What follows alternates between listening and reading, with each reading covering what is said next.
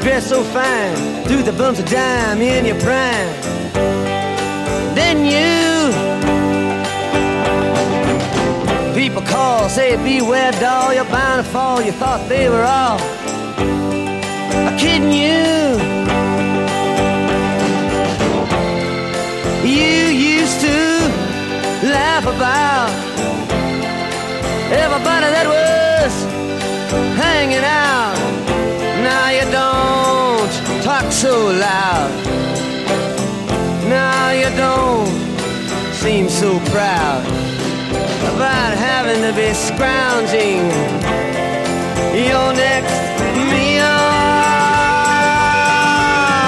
How does it feel? 听众朋友们，大家好，欢迎收听第二十二期的塔可冲司机。今天我们要聊的话题是三河大神的困境是不是我们的困境？今天两位嘉宾都是我们节目非常重量级，然后观点非常有见地的两位。首先，请两位嘉宾自我介绍一下吧。主持人好，呃，小林好，大家好，我是老 K，很高兴再次跟大家见面。主持人好，呃，老 K 好，我是小林，第一次跟老 K 合作一起讨论一个话题，我其实还挺兴奋的，希望能够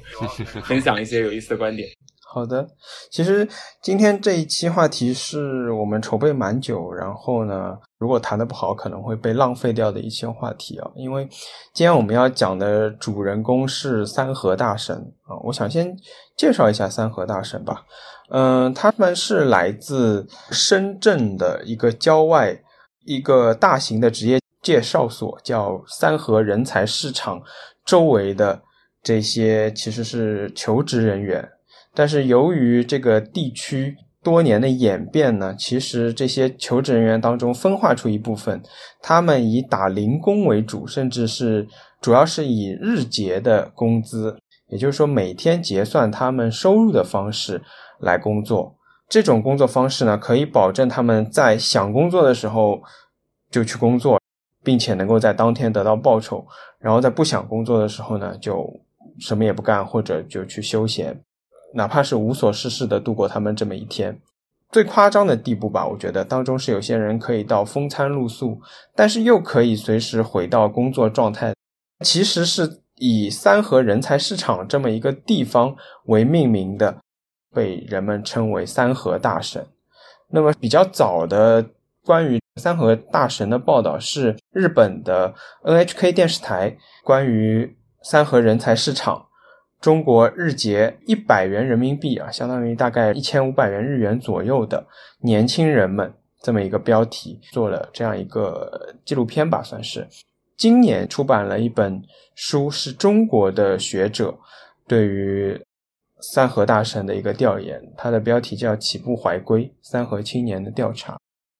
我也想从这个作为出发点吧，想和两位先聊一聊你们。初步接触到这些内容和三河大神的这个故事的第一感觉吧，你们对他们这些被称为大神的人物们是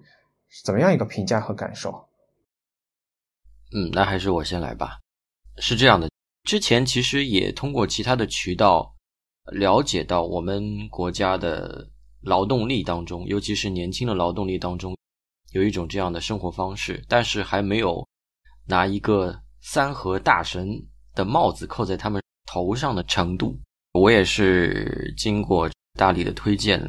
首先还是看了 NHK 的纪录片，然后才慢慢的开始。所以刚才主持人问对这个三河大神是什么样的感受，或者是什么样的评价？其实我在评价他们之前，我还是想说一点：当我们在评价一群人，甚至是一个人的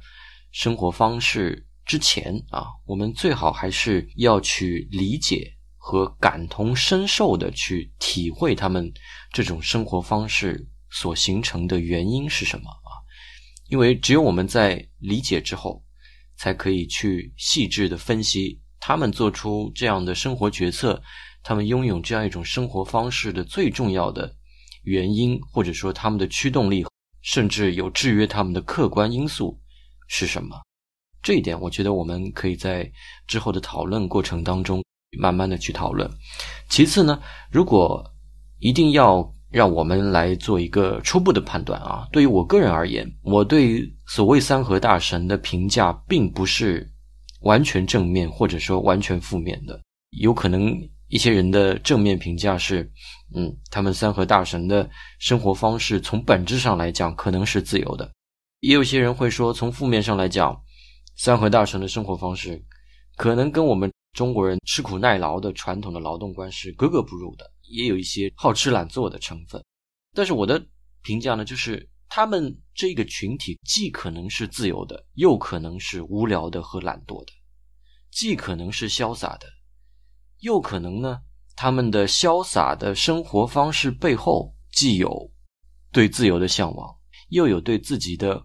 未来前途的暗淡所表现出的失望和对现在的不满意。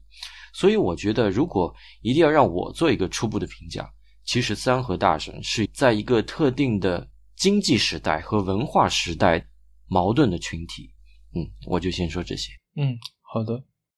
我之前对于三河大神的了解呢，可能会比两位稍微早一些。我可能会在那个纪录片出来还要再往前一点，就了解到有这么一个群体的存在。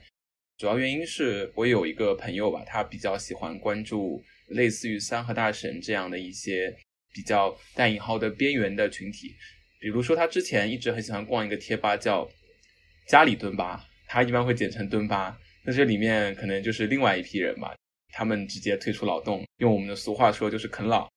再加上当时我有关注尖椒部落上面王小嗨，他会去做一些三和大神相关的一些调查和一些参与观察，所以我比较早就了解到了这个群体。刚刚。两位提到的那本书呢，我在两个月前也买来看了一看。但是我自己看下来的感觉，虽然作者的记录非常的详细，但是一方面呢，它没有超出我先前的一些了解；另一方面，这本书它确实写的比较生硬，然后记的东西也有点没有详略。我自己是有这样的感觉啊。除了关于我的了解的一些内容呢，我在观点上其实很同意刚刚老 K 说的，我们去了解一个群体的时候，要避免。先入为主的去说他们好，或者说他们不好，而先要去尝试理解和感同身受。因为对于一些与我们的常识或者与一般人的生活方式不同的群体来讲呢，某种先入为主的审视经常会带来猎奇的效果。我觉得相应了解生活决策和方式，才可以更好的了解他们以及我们，还有我们一起生存的这个社会。那如果抛开猎奇的因素呢？其实我会觉得。三和大神的行动逻辑并不是特别难理解，他的一个生活背景其实是在深圳这样的一个大城市，在这个大城市当中，其实物质的生产已经是比较的丰裕了。我觉得在深圳所生产出来的产品是不至于让任何一个深圳人会饿死。就如果去计算一下便利店当中每天会有多少过期的食品，就可以佐证我的这样的一个观点。但是在这样的一个物质生产已经比较丰裕的时代呢，其实深圳它依然是一个奋斗者的城市，依然是一个有着高强度劳动的城市。那么在这样的一个情况下，怎么让人去有更高强度的劳动呢？其实我觉得无非就是两点。第一点就是现在还是依然作为主流的劳动形式的雇佣劳动制度。那这种制度下的话，如果你不找到一份工作，自己其实是赚不到钱的。或者说自己赚钱非常的辛苦，每年都会有很多人创业失败。另一方面，企业的竞争呢又会压低工资，增加劳动时间。那这个就是雇佣劳动制度方面去维护高强度劳动的一个手段。那另外一个手段呢，我觉得可能更典型一点。刚刚如果是大棒的话，那就有可能是消费主义啊，一些胡萝卜，因为要鼓励你去买更多的东西，这样你才愿意赚更多的钱。一些成功学，类似于现在常说的早安打工人。这些等等的概念，其实可能三和大神他是讲不出我这些话的。但是对于他们来讲，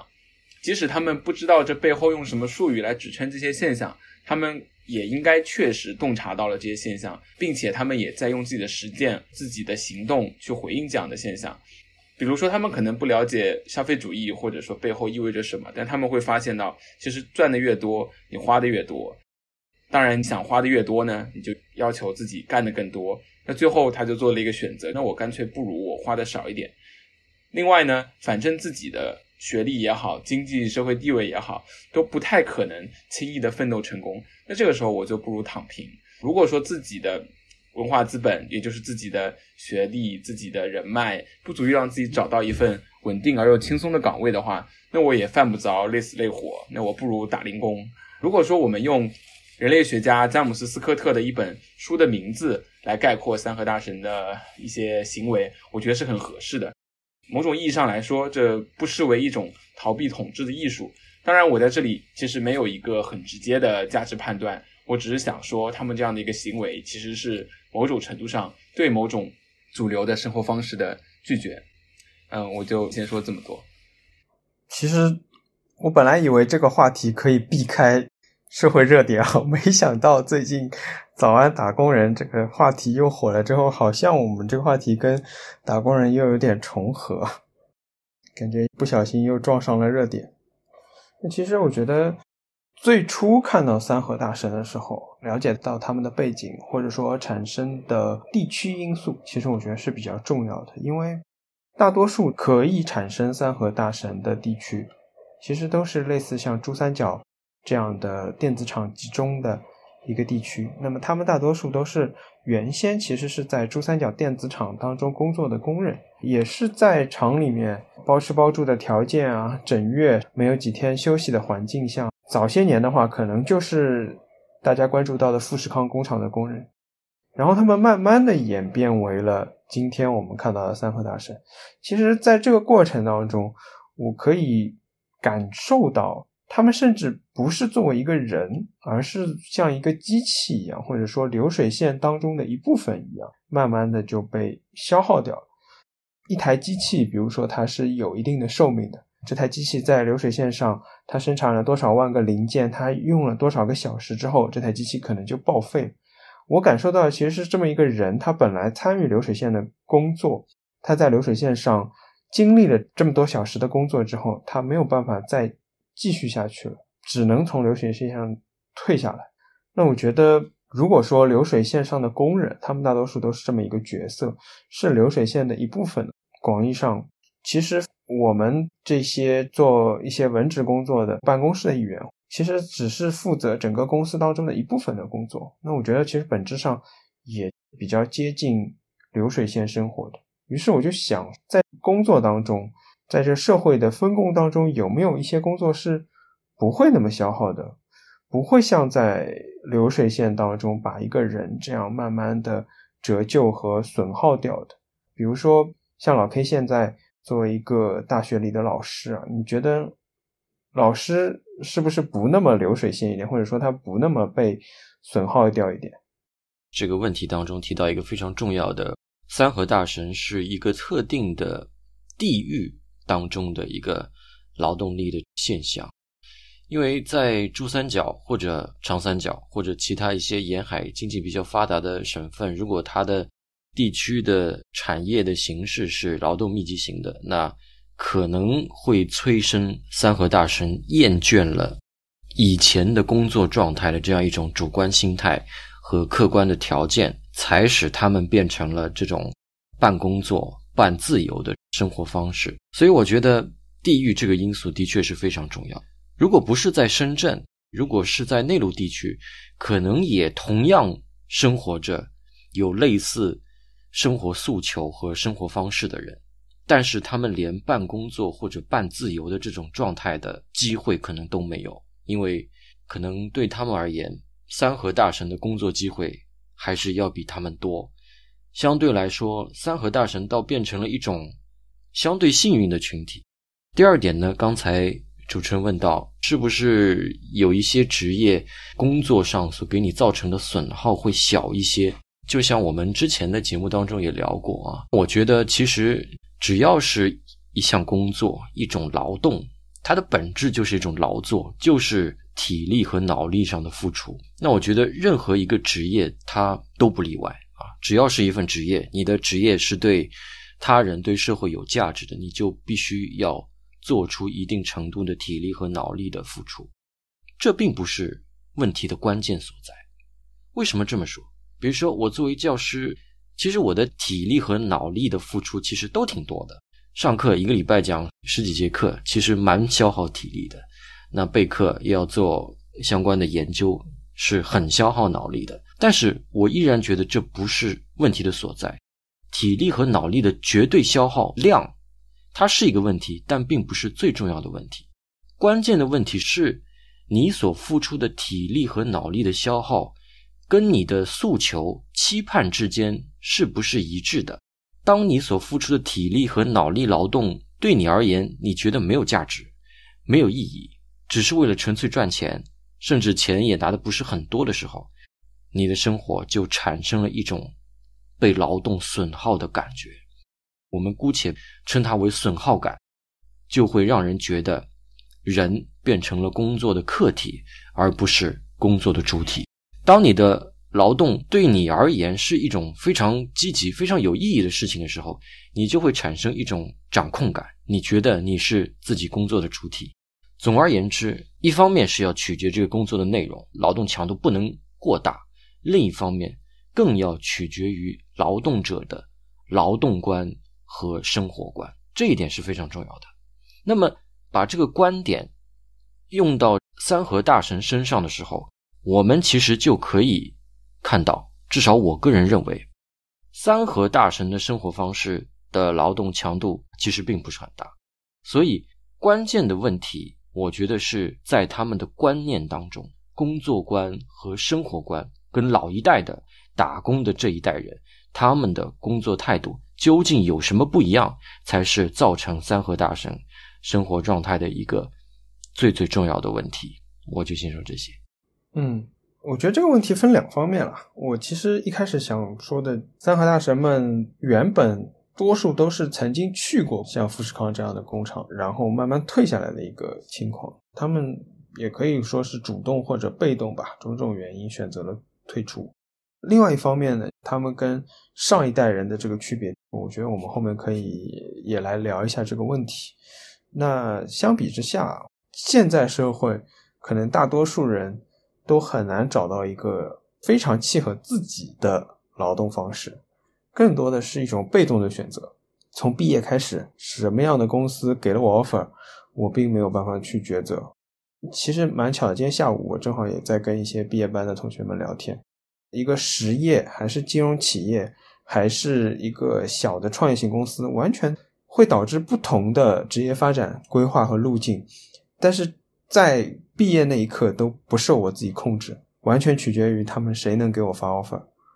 大多数的人在这样一种状态下走入社会，决定他们接下来的劳动状态。因为刚刚讲的这种种工作其实没有可比性，它可比的无非就是劳动时间和劳动报酬。我觉得。那么大家都会去把工作强度和收入直接的做一个挂钩吧，来决定自己的付出是不是有价值啊？我觉得会有这样一个情况。嗯，小林怎么看这个问题呢？我其实觉得刚刚老 K 讲的非常好，尤其是讲述了很多呃当下人共同的劳动体验。进一步去阐发的话，我会觉得老 K 提出的。工作态度的变化，很大程度上呢，会跟工作种类的变化，或者说工作内容的变化直接的相关。换句话说，就是刚刚老 K 提到的损耗感和掌控感，其实会跟工作态度以及两代人之间的不同的工作内容会有很大的关系。嗯，其实具体展开讲的话，我觉得可以从两个维度上来讲。就我来看呢。我们这一代人，或者说三和大神这样的一代人，跟上一代的区别可能会有两个，因为我们的上一辈人他可能是不同社会经济地位、不同阶级的人，那对于上一辈的很多劳动者，不管是在工厂里的技术工人，还是在企业里的职工，都会有一些让他们比较骄傲的技能，同时他们也会有相应的一个生活保障。那现在的一个变化可能在于这一代的劳动者，他其实已经不再有那么多的工作的技能，以及不再有那么多的社会的保障了。这个点呢，等会我可以再展开讲讲。不过，我想先把刚刚说的劳动条件的变化和工作态度先连在一起讲。工作内容变得比较枯燥，工作的保障变得更加的不稳定，这一种变迁导致工作态度发生变化。那第二种呢？如果上一辈呢，他更多的是进城打工的农民，或者相对在城市里面地位比较低的、没有编制的这些劳动者，驱动他们去劳动的一个重要的前提就是糊口，或者说为了家庭。这点我觉得对于上一辈来说是很重要的，因为他们可能家庭处于绝对的赤贫的状态，整个社会的物质生产也比较的匮乏。这样的一个背景下呢，他们努力的工作，这个时候的工作可以完全不来自于掌控感，它可以仅仅来自于基本生存的需求。那这一点呢，在下一代可能也发生了变化。经过上一辈人的努力，家庭的负担可能已经不再像以前这么大了。所以很多年轻人他可以更多的只为自己来考虑。那在这样的一个前提下，能够去鞭策奋斗的大棒就又变少了。我觉得这两点呢，联合起来，可能是一个工作态度发生变化的重要的原因。那第二点呢，我想谈一谈刚刚大理问题的提法，就是他会说到工厂和办公室之间会不会有不同？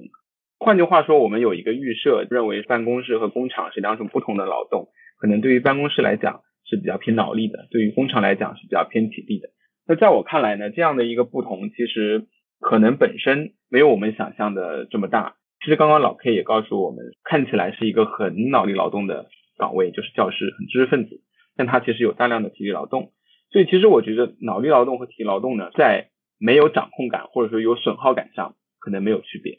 我想引用我后面会提到的一个很重要的作品，叫《劳动与垄断资本》，是一个美国的，他其实不是一个社会学家，他其实应该算是一个社会活动家写的一个社会学的作品，但是他在劳工社会学当中是被经常引用的。里面其实提到了一个很重要的概念，就是去技能化。去技能化是一个什么概念呢？它其实想讲的是，我们所区分的脑力劳动和体力劳动本身，它应该区分于你的劳动是概念性设计的，还是具体执行的。其实任何一个劳动，它都必须包含这两者，不存在没有一个概念去做，你的手就可以自动动起来的劳动，也不存在只要手会动，你脑子没有概念就可以完成的工作。但是现在的资本主义的发展，尤其是管理学的发展、生产技术的发展，比如说发明流水线，它其实是在有意的去让你的双手的劳动和你的大脑剥离开来。这样的话，工人他就可以完全不用思考，但是高强度的进行体力劳动。其实很大程度上是刚刚老 K 讲到的失去掌控感的一个重要的原因。那其实呢，如果说在一个创造性的劳动，也就是有掌控感的劳动。双手和大脑其实是不分家的，因此劳动技能它应该是既涉及大脑也涉及双手的。就像很多去看 B 站的手工区啊或者美食区的那些弹幕会说，哎，我看了一个美食视频，我看了一个手工视频，我看都看懂了，然后我一上手做，一看就会，一做就废。大脑告诉我我会了，实际上手告诉我你不会。那这个其实就说明一个合适的劳动应该是大脑和双手是可以结合起来的。包括前段时间很火的所谓的匠人精神。现代人会觉得匠人的特点是奋斗、坚持，这里面又有了一个转移，就换句话说，它又变成了一种奋斗精神。其实“匠人精神”本身这个词呢，也是一个美国的学者叫理查德·桑内特提出来的。但其实理查德·桑内特在提匠人精神的时候，强调的不是匠人精神的坚持意义上有进步性，而是想说匠人它意味着你的手和你的脑是不分离的，你的劳动技能是归你所有的。这个意义上。匠人才有他的进步性。那其实现在的主流叙事就把匠人挪用成让你能够去忍受枯燥劳动的一个理由了。这其实很有趣，但这可能跟今天讲的无关，我就不展开了。但总而言之呢，我觉得在现在当下来讲的趋势是人类的劳动越来越被去技能化，劳动的概念设计和执行越来越分离了。很多人看似坐在办公室的隔间里面，但其实他的劳动是高度的执行化的。很多任务呢，其实都是操作性的。很多人会说，这个可能仅仅是科学技术的进步了，但其实它涉及到的是管理上对劳动的进一步的剥夺，因为只用双手就可以做了，它不需要脑子，那么就可以更好的被替代。失去技能的劳动者呢，他其实也越来越没有抵抗的空间。总结一下，我刚刚说这一场串话，想说的就是，可能对于所谓的脑劳动者和体力劳动者，或者说工厂和办公室人来讲呢，尽管工资有差异，但是那种被磨损、被损耗的。体验可能是共同的和一致的。嗯，因为两位都提到了跟上一代的比较嘛，所以我想把原来规划放在后面聊的话题先拿上来聊。很多人可能都会去比这一代的所谓的进城务工人员或者农民工或者其他什么称呼他们的方式，跟他们的上一代、他们的父母辈去比，会觉得他们比上一代懒。其实我也想，比如说想跟小林探讨一下，你说他们是没有那么多的负担，或者说去奉养上一代也好，从赤贫状态有所缓解。其实让我看到的是，以三河大神为例，他们应该可以说是算是处于绝对的赤贫状态吧。每次需要钱才会去工作，一天一百或者一百五，两三天赚来那么四五百之后，他们就去花这些钱，花到自己没有钱。才会考虑再一次投入到工作当中，其实我觉得是蛮赤贫的一个状态。那我觉得他们跟上一代的农民工相比，其实是简单的用懒来形容他们呢，其实是一种就这个词蛮懒的一种表现。可能说的是逃避社会责任，或者说完全摆脱社会上对每一个人需要履行的责任的这么一个束缚，比如说供养双亲啊。比如说生儿育女以及把子女培养长大，那么这些义务本身其实它需要钱来完成，所以需要工作。那我觉得我们可以先来探讨一下这个方面。他们的确是比上一代农民工更懒嘛？或者说更不愿意履行他们的社会责任吗？我首先会觉得用三和大神去代表这一代年轻人，可能也不是特别合适，因为大部分年轻人可能还是在厂里或者送快递或者送外卖。大家对于社会责任，比如说上一代人最关注的这些话题，结婚啊、生孩子啊，整体上就比较拖延。在上一代人看来，他们会认为这是你应该做的事情，但大家现在都不愿意做或者延迟去做。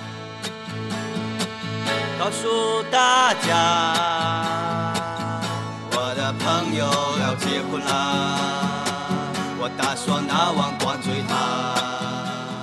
这个我觉得确实涉及到观念上的一些冲突，但是这个冲突可能也会涉及到支撑他履行社会责任的那些资源，相对的就变少了。比如说，对我来讲啊，我会觉得说结婚本身它可能是一个成本很高的事情，养孩子是一个成本很高的事情，但可能在上一辈我的父母来讲呢。他们不会这么觉得，那我觉得这个对应到三和大神上面呢，其实我觉得可能还没有那么合适，因为在工厂里面打工的或者家庭主要来自农村的这些人，他们的结婚时间还是要大大早于我们这些上了大学在城市里面做白领工作的人的，这点上确实是一个收入以外，我觉得一个很大的差距。那我觉得大理说的那个状态是值得讨论的，履行责任的。观念在下降，但我觉得这个观念下降不能简单的说他们不愿意履行责任了，也同样要去看社会有没有资源去提供这些责任的履行。现在放开生二胎，甚至说要放开生三胎，同样它并没有导致年轻人生越来越多的小孩，它显然有一些物质性的因素在阻碍某种观念。嗯，我来补充一下吧。刚才大理问到以三和大神为代表的这样一类人群。甚至是这一代年轻人，是不是比我们这一代，或者说我们上一代人变得更加懒惰、好吃懒做一些？我们面对这个问题，其实要深究这个问题的本质是什么。我并不把三河大神的这种生活方式当做一种好吃懒做的品质的外在表现。我觉得事情并没有这么简单。三河大神的生活方式是他们自己主动决策的结果。而这种主动的决策，并不可以用勤奋或者懒惰去简单的概括，因为一个人决策的背后，它是有很多因素去影响的。稍微展开来一点讲，从主观方面来说，在思想观念层面，我甚至觉得我们每个人都有三合大神的成分，或多或少有一些相同的地方，只不过我们所。面临的客观条件跟三和大神不一样，所以我们所做出的决策，我们的生活方式是不一样的。我觉得现在的中国年轻人的观念上，还是正在面临东西方文化的冲突和新旧文化的矛盾。也就是说，在此时此地，不仅仅是深圳、上海，全中国的年轻人在思想观念上，可能既有个人本位、个人主义。向往自由的成分，另一方面，老的文化观念当中，鼓励年轻人，或者说鼓励所有人要勤勤恳恳、艰苦耐劳。从前、现在、东方、西方这么多的文化观念，在这样一个小小的场域当中共同的发挥作用，其实年轻人的脑袋是比较混乱的。包括我自己做生活决策的时候，我自己反思，可能我们的观念当中是比较混乱的。我觉得为什么三和大神表现出这样所谓的好吃懒做、所谓的变懒这样一种现象，其实是主观方面有观念上的矛盾和撕扯，客观方面很重要的原因是这样一类群体，他们在自己的劳动生涯当中看不到。未来的发展机遇和发展的前路是什么？而这种客观条件，很可能是他们天生就是有差异的，是导致他们做决策的一个非常重要的因素。我觉得这两方面，大家都要感同身受的想一想：如果我是三河大神，面临的这样一种劳动环境、工作内容，我会选择一种怎样的生活方式？当然，还要收回来。我在看这个纪录片的时候，有一段采访还是令我印象深刻的。有一些三和大神，他们在面对面记者跟他们聊天的时候，他们在喝着啤酒、吃着小菜、拿着自己的微薄的工资来享受生活的时候，其实他们内心可能也并不认同这种生活方式。也就是说，这种观念上的撕扯还是存在的。但是大家要知道，一种生活方式它是有惯性的。所谓的惯性，就是很难跳脱你生活的原有的轨迹，去完全展开一种新的生活。年轻人总是说：“啊，明天我要开始新的生活。”其实这只是一句空话而已。生活的惯性是非常大的。选择了三河大神的生活惯性，按照这个生活轨迹一直走下去的话，人的确是变懒的。至少从我个人的角度来看，以自由。为表面的懒散的生活方式，确实会反过来又强化一个人的懒散！这种经验可能只有懒散过的人才体会得到，我们或多或少会有一些体会。所以我在这一层面所表达的意思是，一种生活方式它会自我强化，这种自我强化会把一个人逼到一个死角当中。所有年轻人，年轻人，年轻人。问题出现，我在告诉大家，所有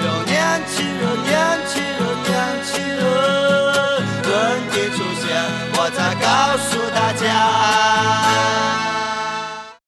老 K 说了很多，当中每一个点我都很想展开来说一下，比如说关于与三河大神感同身受的地方，看到三河大神，不管是纪录片还是文字描述当中，觉得。哪怕是在工作当中的那么一秒钟，我就想逃离工作中这个文堵的一切，跟他们一样，甚至不计后果。那么另外一个呢，刚刚老 K 说到，必须要感同身受的去看待他们的生活。批评懒散其实是挺简单的，想要理解这一层，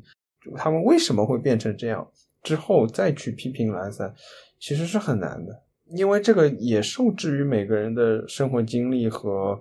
呃对于问题或者说对于社会各阶层的了解和认识，我觉得也嗯的确从客观上也不可能要求所有人。对，这可能也是我们这个节目要做的一个原因吧，我觉得。那么最后老 K 说到，他们又是在这么一个死角当中，因为惯性也好。或者因为生活所迫也好，这种所迫其实也就是因为一天一天累积下来的这么一个结果啊，导致了甚至是无法摆脱的一个状态。我觉得可以说的话题真的很多，那我先从一个点上接下去讨论吧。其实三河大神们的生活，一定程度上跟过去啊经常说的这个流浪汉，其实我觉得是有接近的地方。因为最极端的三河大神就是会出现一个睡大街的状态。拿一张硬板纸，甚至不铺东西，睡在三河人才市场的门口或者周围。进入三河大神状态当中，一个很重要的一个节点，当一个人他失去了行李，他不再需要去住固定的场所，可能除了身上可以装的，比如手机这样的东西以外，没有任何的贵重物品。那么这个状态呢，又跟传统意义上的流浪汉其实是不一样。三河人才市场的存在，以及刚刚谈到的珠三角的工厂、经济发达地区的临时工的旺盛的需求的存在，让他们随时就可以从流浪汉变为一个工人。因为同时，我们这个节目也在做。另外一个专题叫“劳动是人的社会属性”嘛，就是在跟很多朋友聊你的工作到底是怎么样一个状态。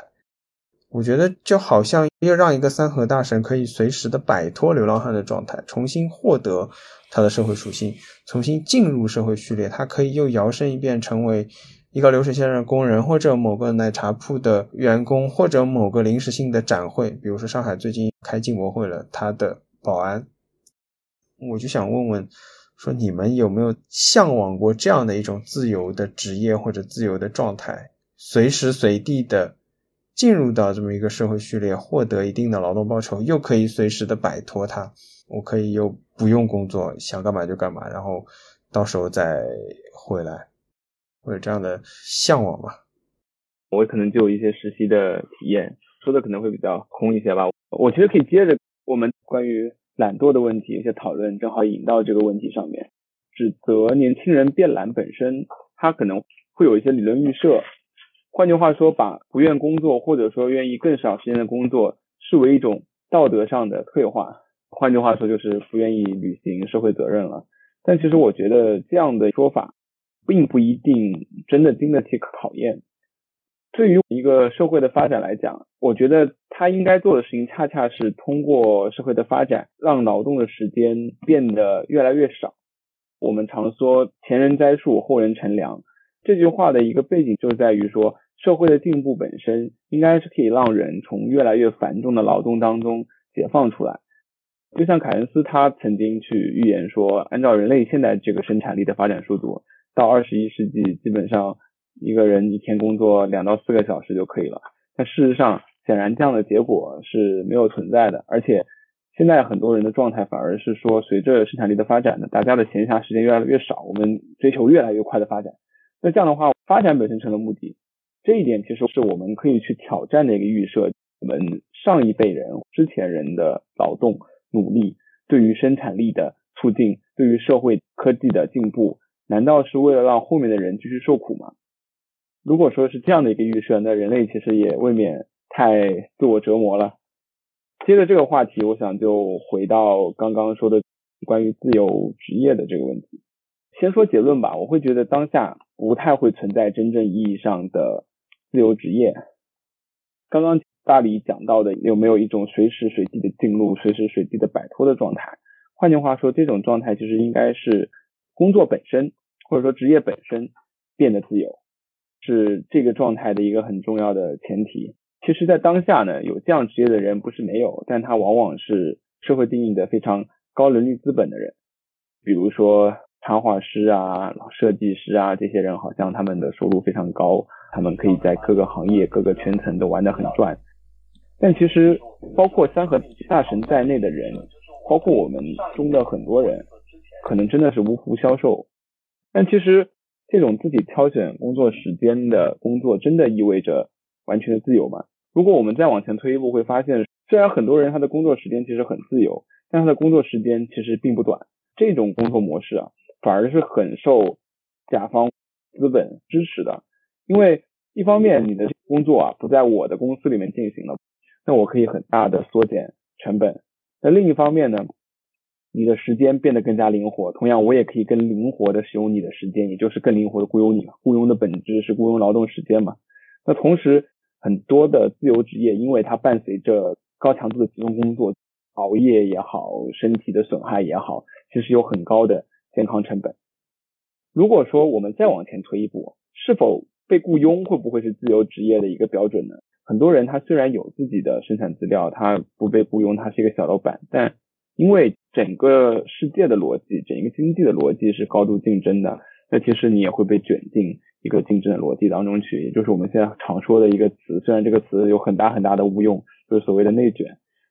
举个例子来讲，我自己的家乡有很多亲戚出门是去开小吃店的，他当然是没有被雇佣了，他有自己的生产资料，但他其实绝对谈不上什么自由劳动。很多开餐馆、开小吃铺的人是非常非常辛苦的，很早就要开始备餐，并且你其实没有什么休息日，工作时间其实非常的长，工作强度也非常大。如果这样概括下来的话，会回到我开头的那个结论，就是只要劳动它还是为了生存而言的某种必要的恶，它就不可能存在广泛的自由职业。如果说劳动是为了生存，劳动是生存的必要物。那就不存在自由劳动。我们可以给全社会一个选择：你现在可以不工作，然后你还能维持生活吗？其实很显然，大部分人是没有这个能力的。那这就意味着，是否劳动就根本不是一个自由的选择，因为他没得选，他只要不劳动了，他就活不下去了。所以，只要劳动是为了讨生活，就没有自由劳动可言。所谓的自由职业，它更多的只不过是一部分人力资本比较高的人，相对收入比较高的人。他可以有更多的职业选择权。那其实三和大神也在某种程度上做了一个类似于自由职业的选择。他在同等的薪资下选择了类似的自由职业，干多少拿多少，然后我花了多少我就干多少，有钱了我就花，没钱了我就去工作。这个其实跟很多自由职业者来说是非常相似的。他可能是个翻译，他可能是个插画家，其实跟三和大神的逻辑并没有区别，也是我赚多少花多少。所以我觉得沙克大神他其实没有我们想象的那么特殊。我就是说这几点，我其实没有什么工作经验，所以更多是理论型的一些推导。我觉得你已经戳破了这个不算美好的梦想吧，幻想。反正我是有这个幻觉的，企图做一些比较自由的工作。嗯我倒是觉得这个问题很有趣，一方面是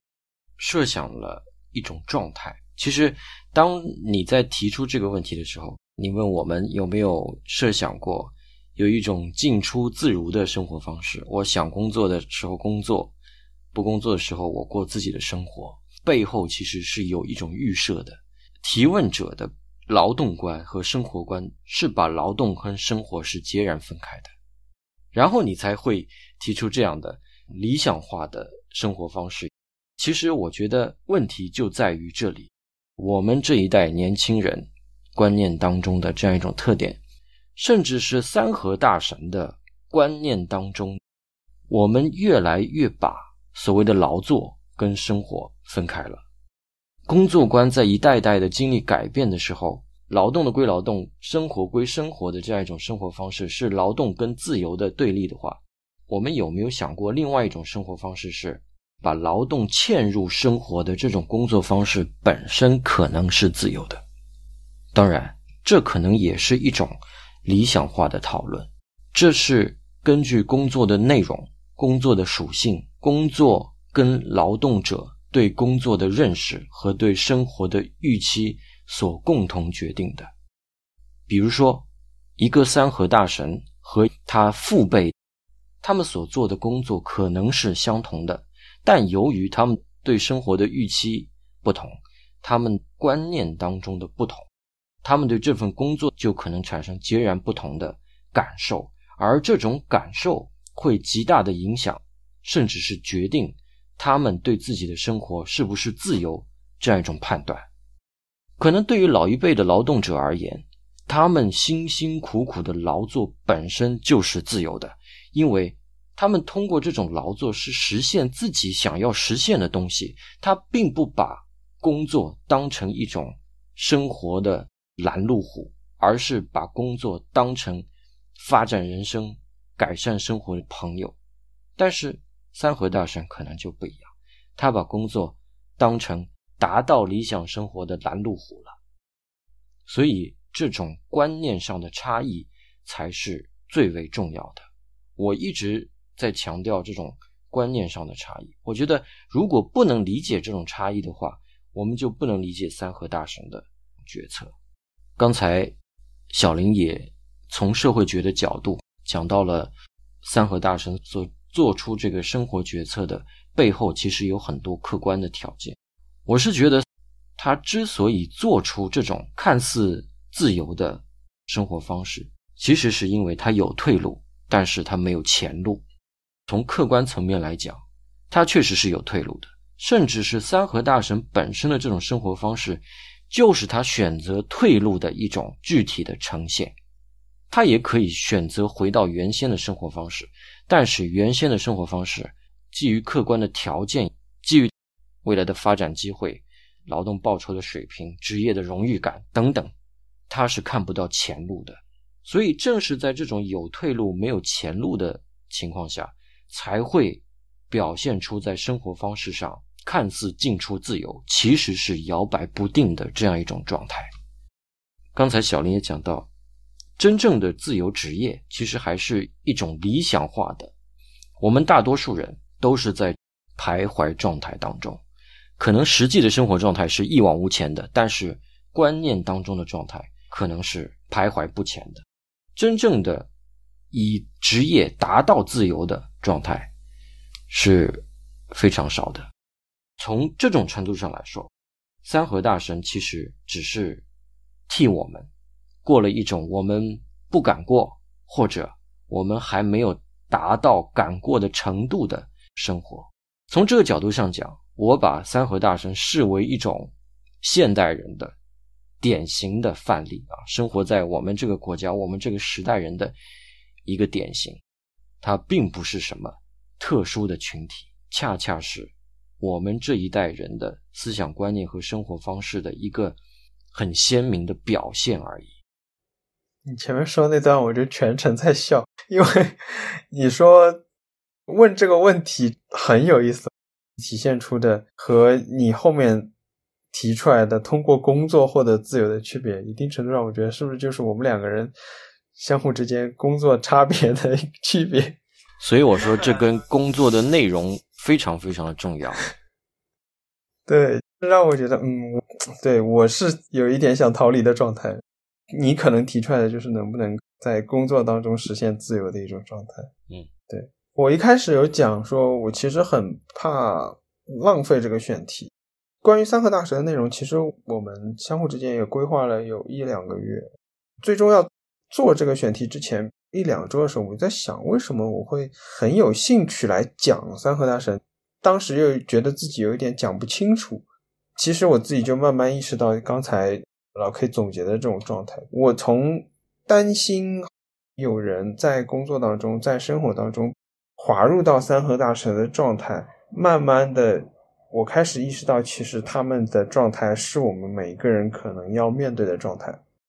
大概一两个月前做第二十期节目的时候，我跟有一些嘉宾碰到的时候，我就在讲，我说我们未来可能会有这样一个规划，做这么一个选题。然后当时还有一个朋友说，你要不要找一些现在在家不工作的几个朋友？后来我们又觉得说，他们的。背景也好，他们的学识导致的，好像他们的一种选择方式也好，对于劳动的理解都会是不同的状态。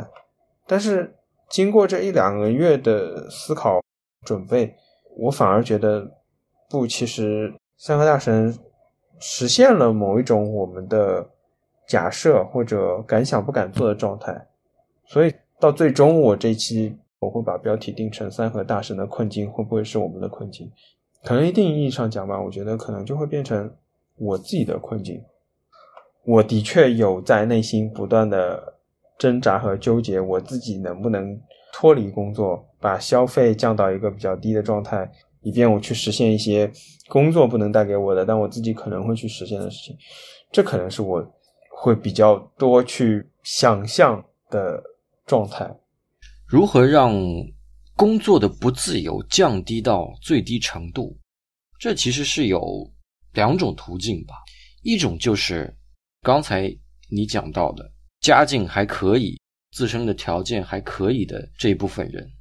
往往会选择去过一种自由的生活。但是我们对这种生活方式其实并不会过于苛责。比如说，有人说世界那么大，我想去看看，我辞职去环游世界。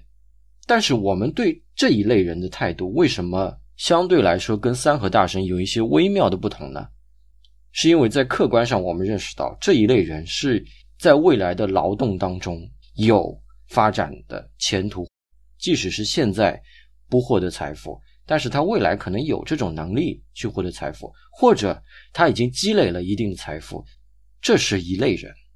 他们选择自由的方式是。未来可能的财富，或者已经累积的财富，足以让他们去自由的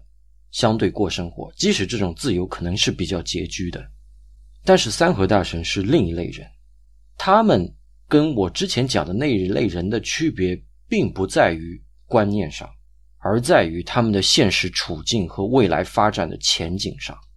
我们把注意力投到三和大神的身上，因为我们好像在潜台词当中就已经认识到，你这样的生活状态好像是不行的。这是第一种情况，人为的去减少工作的不自由。他们的方式是减少工作本身。第二种还有理想的情况，那就是太理想和太理论化了。工作本身的奴役性会不会随着技术的发展、社会结构的改变、经济运行方式的改变而降低？就像刚才小林举到的例子，这种预言，我觉得可能没有一个人可以预言。资本对人的奴役其实并没有削弱，甚至是有所加强。那么，劳动本身给人的奴役感的降低，这才是所有人解决这个生活方式问题的最终方案。那么，这个最终方案什么时候会来到？它可能不可能来到，本身是一个我们现在还无法回答的问题。那我回应一下，嗯，我觉得老 K 讲的非常好。一方面呢，是对大理的一些补充。另一方面，其实也点到了一个我觉得很有意义的问题。之前我在跟老 K 交流的时候呢，他提到说，他觉得三和大神既是勇敢的，也是悲哀的。其实我觉得这个说法真的非常好，但是我会稍微改一改，后面改成悲剧性。他们是勇敢而悲剧性的。我为什么这么说呢？其实在我看来，如果说用某种我们来代称的话，三和大神其实。与我们最大的区别就是刚刚老 K 讲的，他们没有那么多的往前的可能性，他们可以看破消费主义的陷阱，但最大的原因呢，倒不是因为他们真的有特别睿智，或者说比所谓的我们睿智，而在于说他们其实根本就没有能力去进行消费升级，所以他们就做了一个比较绝望的消极的抵抗，或者说自我保护，就是通过。减少劳动来压缩消费。刚刚其实老 K 讲到的一个点，大家其实都在做类似的一件事情：如何让工作的不自由降低到最低的限度。这句话的反面就是，其实大家都认识到了工作的不自由。就像刚刚说的，除非工作和生存，注意我这个说的不是说生活，而就是生存，能够脱离开来，那么工作。的自由才能够实现，某种自由的劳动才能够实现，但其实当下的大多数人都是没有能力做到这一点的。所以说，其实大家都在面临同一个困境，同时在找各种各样自己能做到的方式，去将这种不自由降低到最低的程度。比如说沐浴也好，或者说通过更多的消费来减少工作时候的苦痛也好。这些方式其实都是在抵抗，或者说自我保护。尽管它可能很消极，但都在尝试让自己起码过得稍微快乐一点。所以我刚才会说，三和大神他们是悲剧性的。那我们呢？很可能这个我们呢，它其实有着比较正常的工作模式，而且收入还相对较高啊。如果说我们是指这样的一群人的话，那其实他们同样也是很悲剧性的。因为我们的抵抗，它依然会被某种消费性的绑架。我们甚至为了这种消费性的东西去进行集体的高强度的劳动，它成为了我们进行不自由的异化的痛苦的劳动的背后的一个基础。换句话说，我们与三和大神有不同，但不同的只不过是不同的社会经济地位之下，我们面对不自由的劳动能有的选择不同。三和大神可能看穿了消费陷阱，但他又进了生存的困局。而对于我们来讲，可能我们可以通过消费或者高收入的方式减少一些繁重的异化的劳动，但其实我们进到了一个消费的怪圈和陷阱当中去。所以最后就回到老 K 提的这个点：我们有没有可能去摆脱工作本身的奴役性呢？从结果上来看，很显然我们和山河大神都没有。所以说，包括了三河大神的我们。都是悲剧性的，不过可能我们在某种程度上还不如山河大神那么勇敢。我们可能还采取了一种比较折中的、比较有前景的、有希望的生活方式。但这倒不是因为我们特别怂，而可能只是因为我们还相对有那么多一点点的抵抗的资源。小林正好说到这一层，虽然你们说那个书写的不好，但我觉得在看书的时候给我印象很深的一点，这些人文化水平都不高，但其实他们能够不需要太多的理论知识，就理解工厂是带有剥削性质的。对他们来说，更直白的是那些来三河人力资源市场招工的这些所谓的工头也好，黄牛也好。对于三河大神们来说，更切切实实的剥削，他们其实是单纯垄断了一个资源，好听一点说就是整合这个资源，把人才市场的人拉到工厂去，就可以提成啊、抽佣啊这种方式来实现，获得实际提供劳动力的劳动者的报酬的一部分。三和大神们其实是用实际行动了来戳破像成功学啊或者阶级跃升这样的词。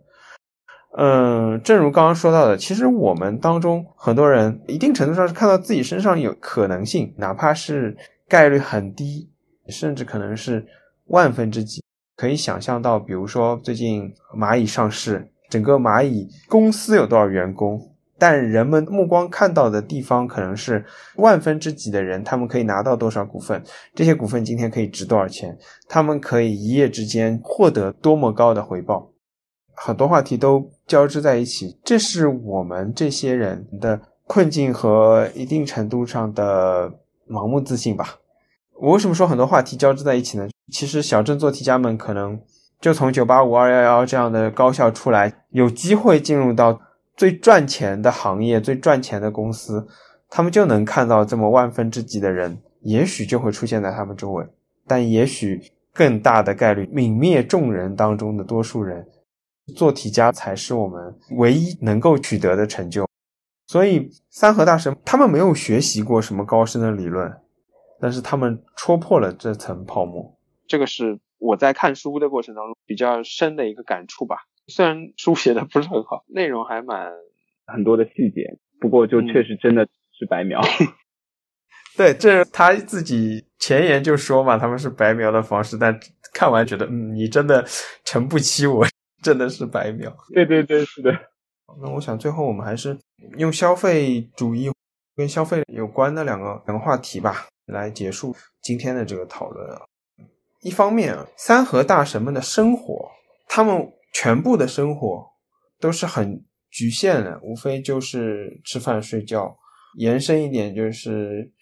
打游戏、上网吧、抽烟喝酒，甚至赌博、买彩票。可以概括他们，我不敢说全部吧，但可能百分之八十九十的生活内容，他们没有被消费主义绑架，他们可以戳破消费主义的泡沫或者说吸引。打工赚钱对他们来说，他们其实是被生存所绑架了。就你们怎么看这个问题？就是好像我们所有人都会被生存绑架。我这样说吧，关于绑架或者一种受束缚的生存方式。不仅仅是三和大神，其实我们每一个人都同时被自己的观念和被自己所身处的时代和地域绑架着。首先，你的不自由是你自己造成的，当然，你的自由也是你自己的思想上的解放所造成的。其次是你的不自由，还有客观方面的，你身处的时代和你身处的地方所共同造成的。所以刚才。主持人也提到，其实三河大神所反映出来的这个问题是非常复杂的。三河大神尽管是一个很小的切入点，但是我们今天所聊的问题的复杂程度可能比前几次都要复杂的多，因为它的综合性很强。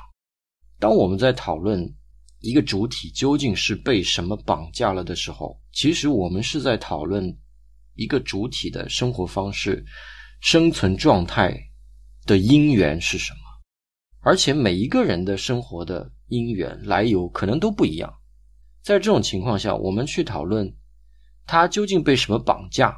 还不如说我们这一个时代，我们被什么东西绑架了。但是很难给出具体的结论，这个绑架我们的东西是什么？或者这样说吧，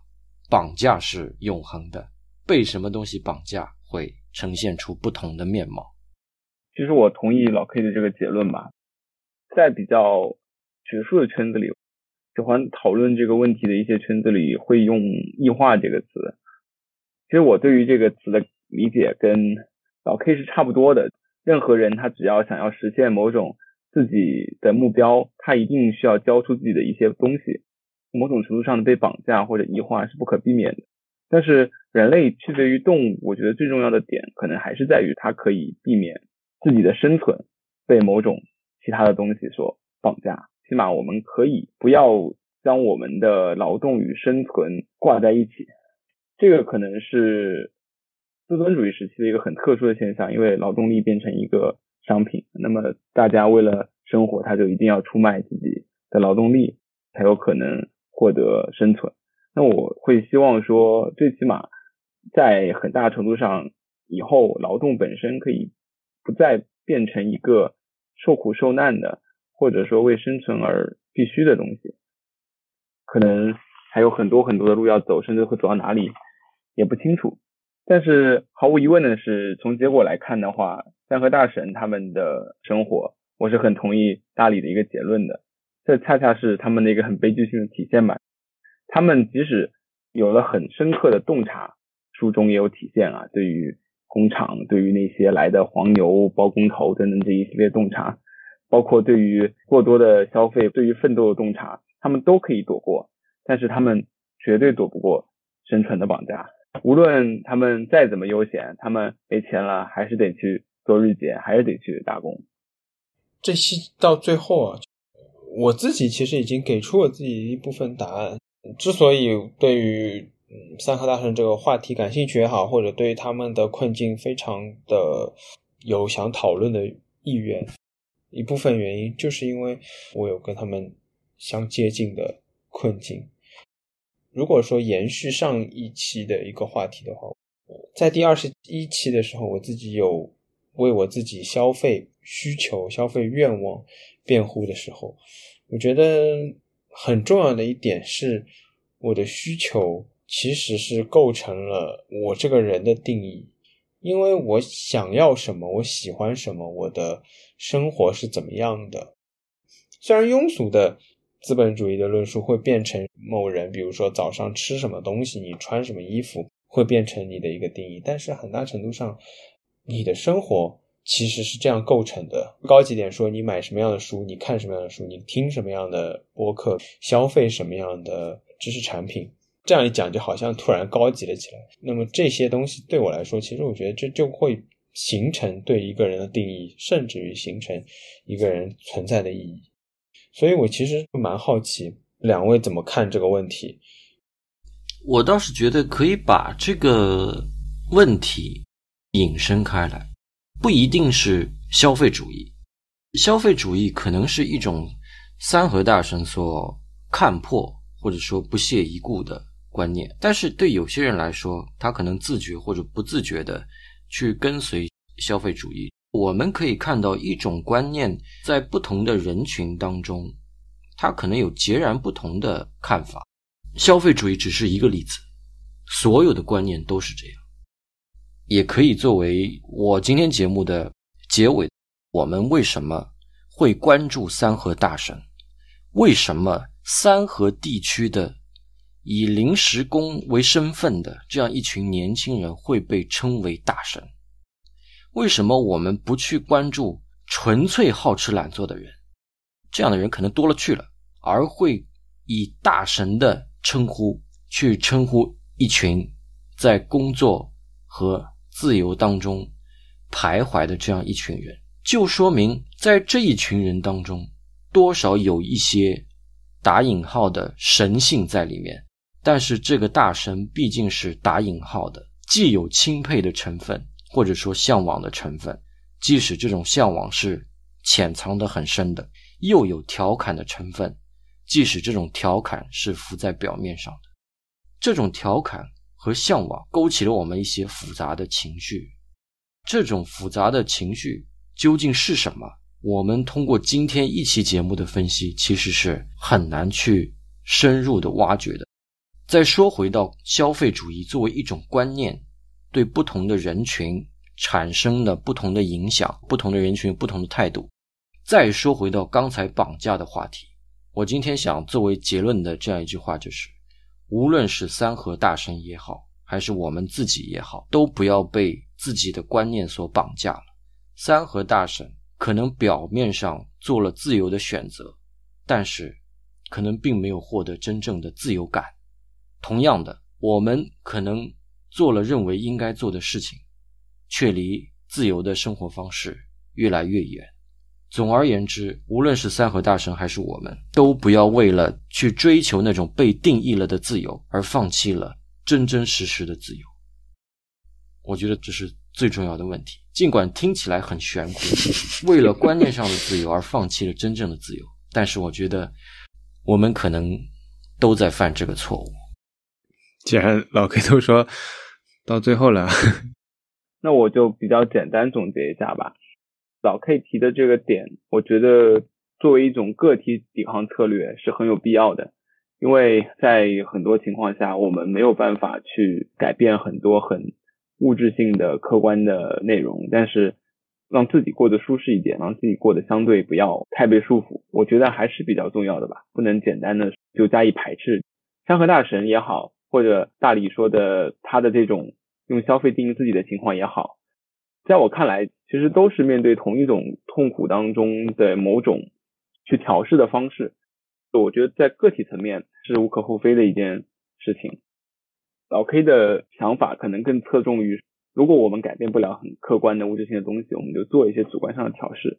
像我会比较理想主义一点，我会觉得，虽然说我们可能一下子也没有办法去改变很。客观的、很坚实的奴役的基础，包括现在的雇佣劳动制度呀，包括一些坚实的生产关系啊。但是我觉得，在现在这个条件下去突破某种想象，去进行某种批判，去认清当下的一些现实，本身就是一个很好的起点。最后总结一下，就是在我刚刚的论述当中，其实会提到很多很多的当下为什么生存和劳动被捆绑在一起。我们可以不用期待。马上进入一种完全自由职业的状态。我们本身可以想象的是，工作时间越来越短，大家越来越可以有更多的自由时间，这些其实也都没有实现。所以我会说，进行一些自我的调试和消极的抵抗之外，大家也可以保留的一种对未来的想象和对当下的更直接的、更系统的批判。当某个契机出现的时候，我们也许可以做一些共同的改变，去改变。我们当下的这种被工作所奴役的状态，需让大家能够有一个更自由的、更舒适的生活。我就说这些。嗯，好。其实作为问题的本期的标题，我觉得已经反复的被解释和被回答了。但是临近结尾啊，我想还是用弗洛姆的《逃避自由》当中的一段话来解答这个问题吧。他是这样说的。他说：“包括白领在内的新兴中产阶级地位与旧式的小独立商人相比，虽然不同，但他们是巨大经济机器的一部分。有一项高度专业化的人物与同一位置上数百计的其他人形成激烈的竞争。如果在竞争中落后，便会被无情的炒掉。某种程度上，两位其实都提出了一些解决方案吧。”作为解决方案，弗洛姆是这么说的：“他说，现代民主政治如果自我局限在纯政治领域，那么就不足以抵消普通人由于经济上没有地位所带来的后果。其实，他主张的一定是把所谓现代民主政治引入到经济领域，或者说生产和工作当中来。其实，这也是我们今天虽然谈了很多三和大神有关的内容。”没有谈到的地方，当然，我个人会觉得这种话题会比较的缥缈，因为距离我们的现实可行性实在是太远了一点。当然，我们可能这期也没有更多的时间来讨论这个。下一期其实虽然继续还是三和大神的这个话题，但是我是想，我另一个一直在思考和企图得到一个答案的问题：人活到像三和大神这样。在那个状态下，我活下去的目的和意义又是什么？这可能会是我们下一期要谈的问题。其实我觉得今天也谈的非常的深入，有很多问题。我希望有可能的话，无论跟听众也好啊，还是跟方方面面的朋友也好，我们可以线上线下的继续来讨论这个话题。嗯，所以今天这一期的节目我们就先到这里，各位再见啦，拜拜，拜拜。Wake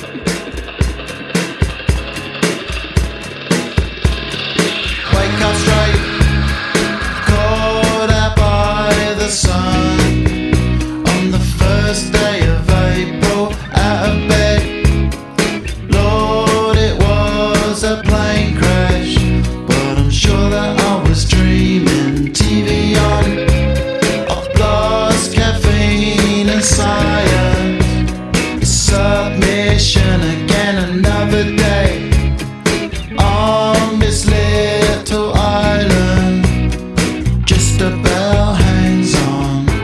节目现在可以在小宇宙、Spotify、Apple Podcast、Google Podcast、Pocket Cast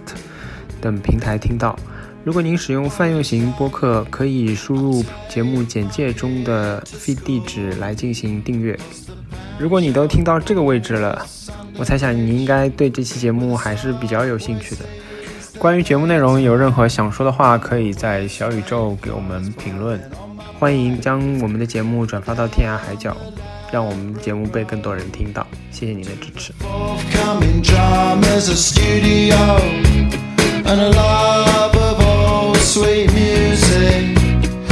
Just